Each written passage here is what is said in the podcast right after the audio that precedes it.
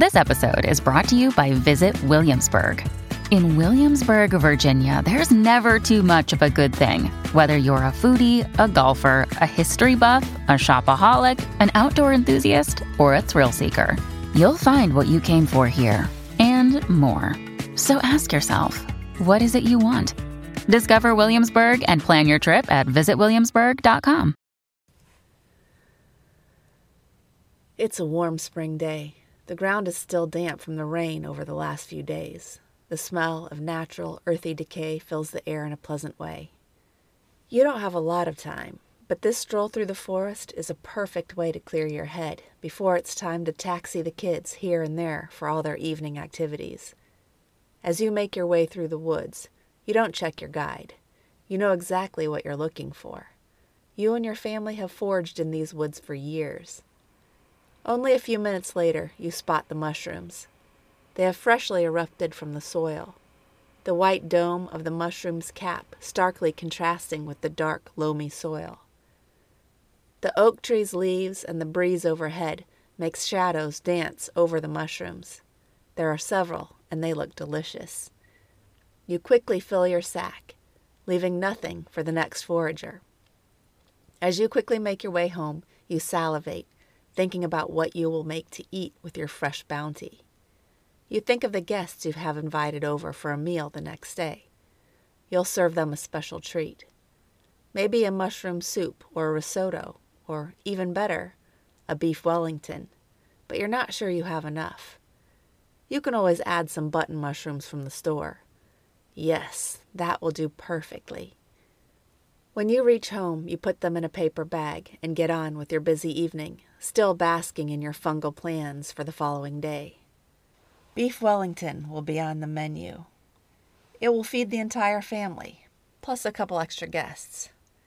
It will certainly be a memorable meal for those who survive it. Welcome to Twisted Travel and True Crime. I'm your host, Sandy. I want to take a moment to thank you for listening and for all the great things you do to help this little podcast grow, including giving it a nice rating and review or sharing it with a friend. Your kindness keeps this podcast growing and makes my heart sing. If you'd like to see pictures to go with today's case, check out Twisted Travel and True Crime on Facebook, Instagram, or on the Patreon page.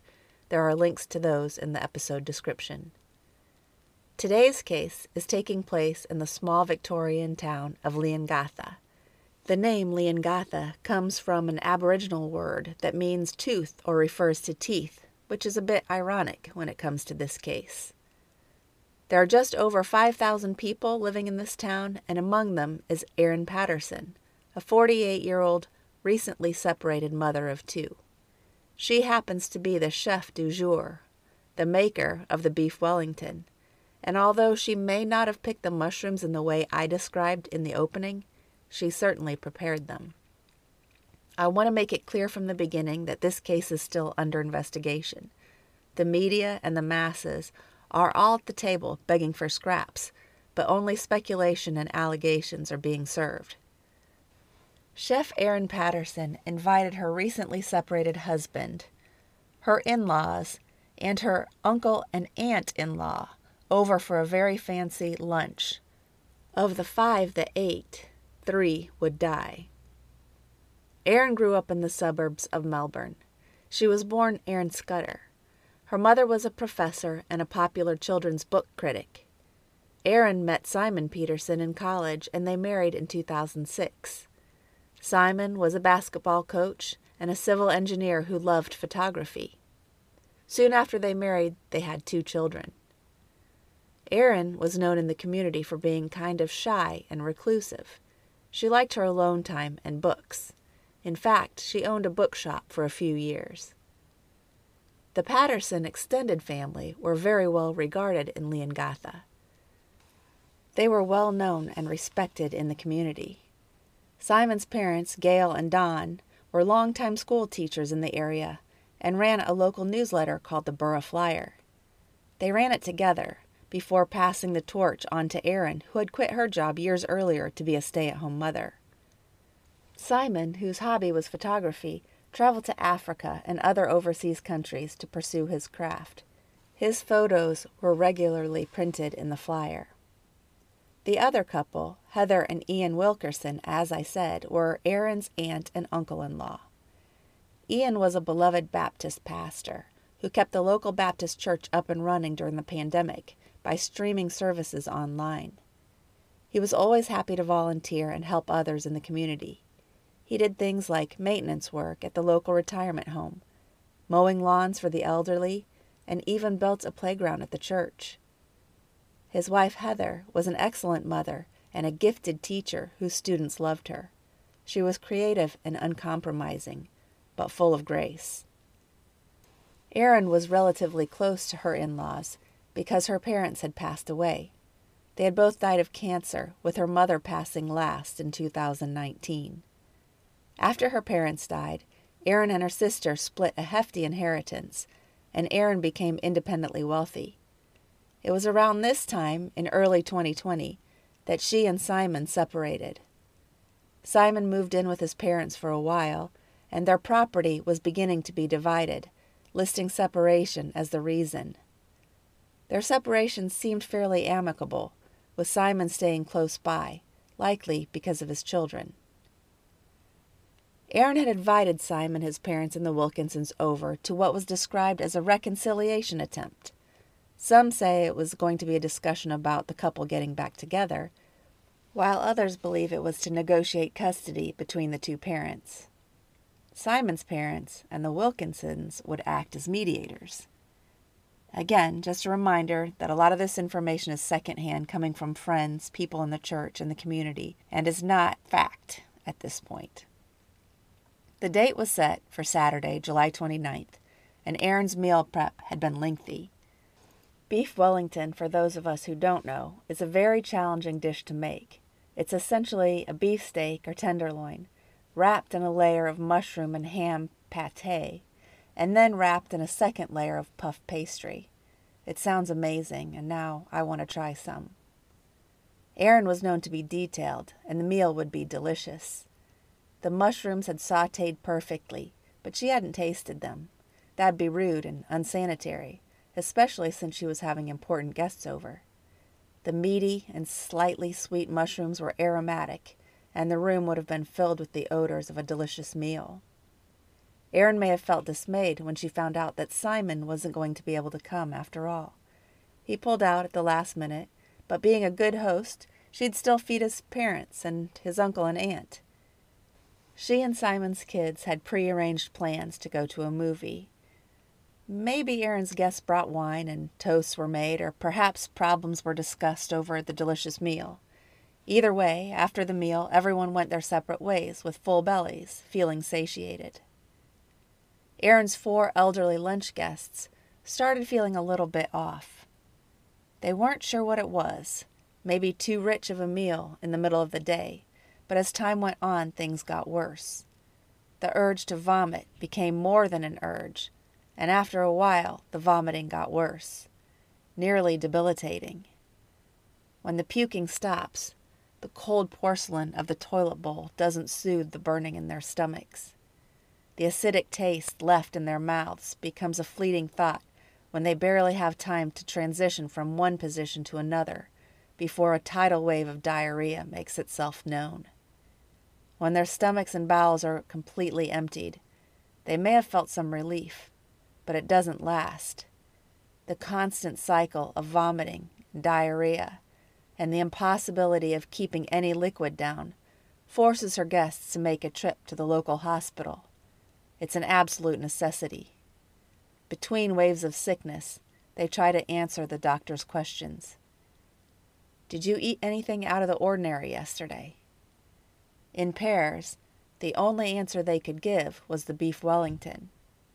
At some point, Erin herself is admitted to the hospital, suffering from stomach distress too. The hospital staff have realized they have several patients who are all at the same place and suffering from the same symptoms. It was fairly easy to figure out that they'd all eaten the same meal. It must be food poisoning, or something worse. After getting a saline drip, things begin to calm. They begin to feel better and maybe a little bit foolish thinking that they had food poisoning. The diarrhea and vomiting has subsided, but because of their advanced ages, many of them are kept at the hospital.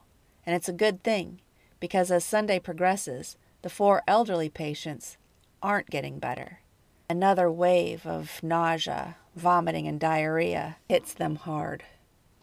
Testing at the hospital shows increasing liver damage, which indicates poisoning of some kind. And with mushrooms being on the menu, that's where the staff place their bets. They fear that the four patients have consumed a deadly wild mushroom called the death cap. They are all transferred to a hospital in Melbourne for further treatments. Erin begins to recover and is later released. There are thousands of species of wild mushrooms in Australia, but only a few that can kill someone. Many of these are from the Amanita family, of which the death cap is one of the most deadly. A single mushroom can kill an adult. Amatoxins are one of the deadliest natural poisons on earth. Seven milligrams, an amount that would fit into a quarter grain of rice, is enough to kill someone, compared to a full teaspoon of cyanide. The toxin binds to your cells and makes them unable to keep themselves alive. The more you ingest, the more cells it kills. People die all over the world from eating this mushroom, although it's more prevalent in Europe and Asia, where people tend to do more foraging. In 2015, more than 40 German refugees were hospitalized because of eating mushrooms with amatoxin in them. Like some people I've known, amatoxins don't always announce their toxicity. The mushrooms aren't bright and flashy, they aren't bitter, and because of this, they have become an effective murder weapon throughout the ages. They've been used to kill Roman royalty and have been used in serial murders. The financial manipulator, Henry Girard, purportedly a rather dashing looking Parisian, made it his practice to insure the lives of various acquaintances and then have himself listed as their primary beneficiary. These people soon died under mysterious circumstances by his hand. Girard's weapon of choice were the natural toxins from the mushrooms of the genus Amanita, as well as various pathogenic bacteria. He was taken into custody in 1912, but cheated the French court by taking one of his own toxic germ cultures, most likely typhoid. In 2012, a death cap mushroom poisoning case happened in Australia when a chef was hired to prepare a meal. He foraged for mushrooms and prepared the meal. Days later, the chef and several guests who had eaten the meal died. Amatoxins can't be destroyed by freezing, drying, or cooking either. Strangely, dogs by the hundreds die from eating these mushrooms, but rats are almost totally immune. Women are more likely to die than men, and the very old and very young are hit harder by the poison as well. That being said, not everyone who ingests amatoxin will die. The death rate may be as high as 60%, but it's typically estimated to be between 10 and 30% of adults. The toxin circulates through the body repeatedly, quickly destroying the liver, and there is no cure. By Friday, six days after eating the meal Erin prepared for them, the two women died. The next day, Erin's father in law dies. Pastor Ian Wilkinson remained hospitalized with liver failure. Between the first bout of illness and their deaths, the four lunch guests had time to talk to the ones they loved. They felt the impending doom if what was likely a death sentence. They knew they'd been poisoned and that the poison was slowly overcoming their bodies. They knew they were likely facing the end of their lives staring death in the face, so to speak. They had time to record messages to their loved ones and face the fact that they were going to miss out on years of their loved ones' lives. It would be like sitting on death row, just waiting with a sense of impending doom. They also had time to discuss Erin and her intentions. Simon, who had missed the meal, would have been there to hear what they had to say, and what was said must have been enough to convince police that she needed to be looked at as a suspect in what may have been an intentional poisoning. That same day that Erin's father in law died, The police raided her house. They took phones, computers, and things of that nature. The police interviewed her, and she provided a no comment statement. Interestingly, it seems that Erin was a true crime enthusiast. She was a member of several Facebook true crime groups and likely learned a thing or two. She kept her mouth shut. For a little while, at least. Nine days after the meal, Erin was named as a person of interest in the case. However, the police wanted to be clear at that point in the investigation that the deaths were only unexplained, not suspicious. Inspector Thomas shared with the public that Erin and her two children also presented to the hospital as a precaution, but noted they didn't have symptoms. Later that day, reporters caught up with Erin for the first time and questioned her. She had just arrived home with bags of groceries in the back of her car when she was surrounded by journalists who began tossing out questions. Her actions and responses fueled a firestorm of criticism. It's a tragedy what has happened. I didn't do anything, a tearful Erin re- told reporters outside her home. I loved them, and I'm devastated they're gone. She adds that she is so devastated that her own children have lost their grandparents. They've lost their grandmother, she continued. I'm so sorry they've lost their lives. She denied any wrongdoing, but didn't answer questions about where the mushrooms came from, who picked them, or what meal she made for her guests. Her responses fielded a fire of criticism from people who thought that her tears weren't real and that her crying as she made her statements wasn't real either. We know it's not a good idea to judge people based on their stress responses. Her extended family had just died. She had cooked them a poisonous meal. If the poisoning was an accident, the guilt she would have felt would have been overwhelming, and the judgment from people who thought she did it intentionally would weigh very heavily. She may have been angry and surprised to have been ambushed by the press, too. So we probably shouldn't judge her media interview. That being said, the next day it came to light that Simon, her estranged husband, had almost died twice from unexplainable stomach issues over the past year. You heard that right. Earlier in the year, he shared the following online. Some of you will know that I've had some serious medical problems since late May. I collapsed at home, then was in an induced coma for 16 days, through which I had three emergency operations, mainly on my small intestine, plus an additional planned operation. My family were asked to come and say goodbye to me twice, as I was not expected to live. I was in intensive care for 21 days, after which I was in the general ward for a week and now I'm at a rehab place since last Saturday. I'm pleased to say that all the medical work has seemed to have fixed the serious gut problems I had, and I've been feeling great for many days.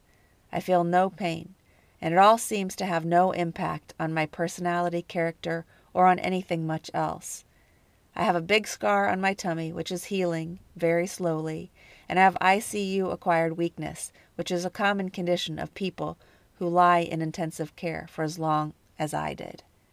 I can walk and do all the normal daily functions myself. However, my left shoulder in particular is very weak. I've been working hard at physio to build muscle strength. Both arms still need work, so I can get back to basketball, hopefully in 2023. I'm expected to make a full recovery, so I'm back to the same capacity I had before I collapsed. He didn't come out and voice any concerns about what made him sick, but him being that sick and not knowing what caused it is very suspicious, or one hell of a coincidence, if you ask me. But that wasn't all. Earlier in the week, after the mushroom meal, while Simon, Erin, and their kids were at the hospital, the kids brought up Erin's dehydrator. When the topic came up, Simon must have been thinking about when he fell sick earlier that year. He must have put two and two together, because he asked her point blank if that dehydrator was what she had used to kill his parents. I don't know what Erin's response was that day, but Aaron went home and threw the dehydrator away. When the police asked her about it, she lied to them and told them that she'd thrown it away months ago. They didn't believe her, and they went looking for it. And sure enough, they found it at the local dump. They sent it in to be searched for death cap mushroom spores. When they confronted Erin with this information, she apologized for lying to them and said that she'd been scared of losing custody of her kids. When Simon accused her of poisoning his family, she felt like she should get rid of the dehydrator. You know the one. The dehydrator that she definitely didn't put any poisonous mushrooms in and that definitely wouldn't have any evidence inside of it. So I get rid of it. Suspicious to say the least, and at this point, she is not looking very innocent. Erin had initially chosen to remain silent, but when what I just shared with you was revealed, she decided she would write to the police, telling them her side of the story. Her statement was leaked to the media. ABC obtained the statement, and they wrote the following Gippsland woman Erin Patterson has given her first detailed account of what transpired before and after the fatal lunch. In it, she said, I am now wanting to clear up the record because I have become extremely stressed and overwhelmed by the deaths of my loved ones. I'm hoping this statement might help in some way. I believe if people understood the background more, they would not be so quick to rush to judgment. I am now devastated to think that these mushrooms may have contributed to the illness suffered by my loved ones. I really want to repeat that I had absolutely no reason to hurt these people whom I loved. According to her statement, Erin served the meal and allowed the guests to choose their own plates. She then took the last plate and ate a serving of the beef Wellington herself. Her children were not present for the meal, but she said that her children ate the leftovers from the lunch the following night, which would have been the evening of the 30th. However, Erin said that the children do not like mushrooms, so she scraped the mushrooms off the meal. I want to note here that, according to my research, amanita poison is water soluble, so it would have seeped into the meat and the breading around the Wellington. The poison would not have stayed in just the mushrooms. Erin also shared that it had not been previously released to the public that she had also been hospitalized after the lunch with bad stomach pains and diarrhea and was put on a saline drip and given a liver protective drug. According to ABC, the Gippsland Southern Health Service confirmed that yes, a fifth person did present at Leongatha Hospital on July 30th with suspected food poisoning and was sent on to a second hospital in Monash. If this person was Erin, which we presume to be true, well, then how could she have served the beef Wellington minus the mushrooms to her kids that evening? I need a little more clarification on that timeline, but I haven't been able to find it. Not only that, I can't help but wonder, in an age of cell phones and social media, if Erin already knew that her relatives were sick and in the hospital, and if she did, she definitely wouldn't have served the Wellington to her kids. Erin said she was transported by ambulance from the Leongatha Hospital to the Monash Medical Center in Melbourne on July 31st. She also said that she preserved what was left of the lunch and willingly gave it to hospital toxicologists for examination. And she told the investigators from the department where she had bought the mushrooms, although she couldn't remember the specific Asian shop in Melbourne where she bought the dried fungi. Erin went on to say that the mushroom used in the beef Wellington were a mixture of button mushrooms purchased at a major supermarket chain and dried mushrooms she'd bought at an Asian grocery store in Melbourne months before. At the button stage, before the cap fully opens, death cap mushrooms look a lot like a paddy straw mushroom, which is a mushroom grown and cultivated in Asia.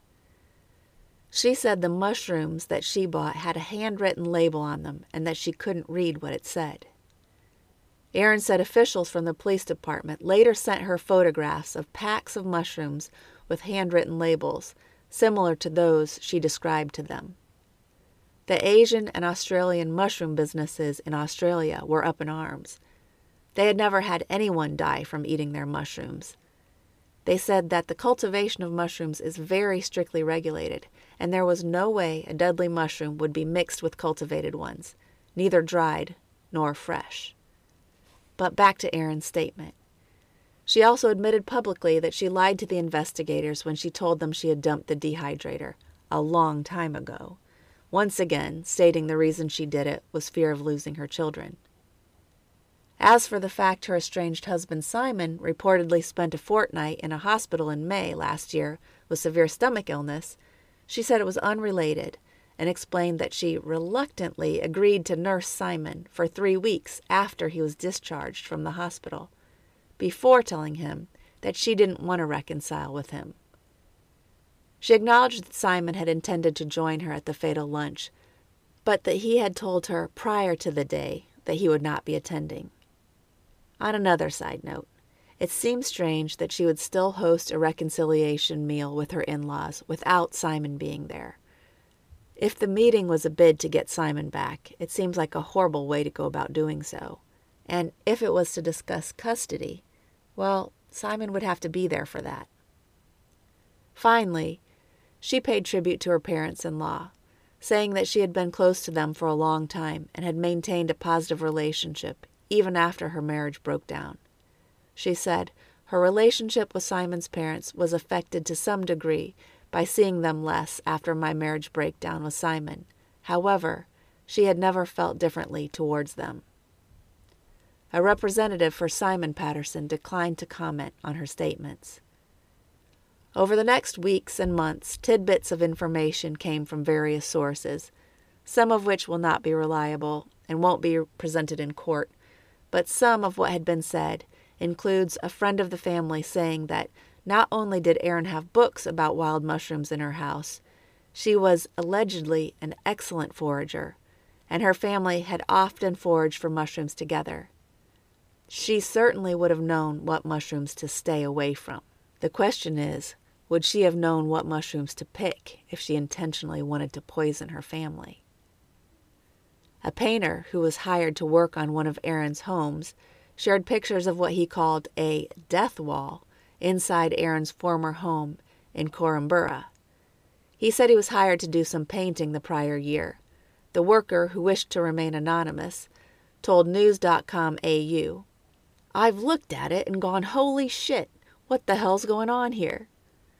All right, that's a terrible Australian accent. I tried. One chilling drawing shows two stick figures with the words, I am dead, and no, I am really dead. Beside them appear to be three tombstones with the words Grandma, R.I.P., Hannah, R.I.P., and me, R.I.P., on them. Other parts read, You don't have long to live, one hour exactly. You're dead from my sword, and get ready. The painter, aged 46, added, We started calling it the death wall. He thought it was scary for kids to do this inside the kitchen slash dining room, which is why he took the picture in the first place. To be honest, my kids might draw something creepy like this around Halloween or after watching a scary movie. Erin reportedly liked true crime. Maybe she listened to true crime podcasts and her kids overheard them. Who knows? On the afternoon of Thursday, November 2nd, as the residents of Leongatha came together to eat, there was only one name being spoken about in the shops, cafes, and farms Erin Patterson. News alerts from all the main media platforms had just announced to the entire nation that she had been arrested in relation to the now infamous lunch. A few hours after the arrest news broke, the media had more information to shock the local community further. Erin had been charged with three counts of murder. Later, five counts of attempted murder would be attached. Those likely relate to attempts on the pastor's life as well as Simon's life. This suggests that she attempted to poison Simon on multiple occasions prior to the deadly lunch. The community had for months already been in mourning for those who died. There were always fresh flowers being placed on the graves of Simon's parents and his Aunt Heather Wilkinson. At a memorial service for his parents, Simon shared the last text message his mother had sent to their family group chat before she died in the hospital. It read, Lots of love to you all. Simon shared that as his parents lay in comas in the hospital in their final days and each day, he was unsure if they would recover or not. He said that it was comforting to know that when we said, See you later, we knew it was true. The only thing we didn't know was when. And in the meantime, we'll miss them. There had been a huge relief that Pastor Wilkinson had survived after spending two months in the hospital under the care of renowned liver specialists. He and Simon's father had both had emergency liver transplants. The timing had to be perfect. The toxin had to be completely out of their bodies, but they still had to be alive and healthy enough to survive a transplant. A few hours too late, and they wouldn't live. This meant two people who had been on the transplant list for years lost a liver that could have saved them. Sadly, Simon's father didn't survive. Pastor Wilkinson, who had been cut open from under the rib cage and up the sternum in order for the new liver to be installed, had to heal from a major surgery, and he will have to take anti rejection medications for the rest of his life. Let's hope he has good insurance and won't have to pay crippling medical bills for the rest of his life, although that may just be an American issue. As for Erin, if she didn't poison her family intentionally, she will have to live with layers and layers of guilt. She will also have to live knowing that there are some people who will never believe her innocence. If she did do it, well, the burden of proof is a heavy one. First, there has to be proof that they were poisoned with the mushrooms, and then intent has to be proved. Testimony from Simon and from the surviving pastor will be crucial to the case, as well as any electronic research that Erin did. The dehydrator will likely come into evidence, as well as any time Erin spent foraging for mushrooms with family and friends. One thing is certain this case will be followed by many, including me, and I will update you when a verdict is reached. I'd love to hear your thoughts on this case. Is Erin guilty? Let me know what you think via Facebook, Instagram, or Patreon. Don't forget you can head to those places if you'd like to see pictures to go with the case. And as always, please do all the good things that help this podcast grow. Thanks again, and to all of you, I wish you fair winds, following seas, and safe travels of all kinds.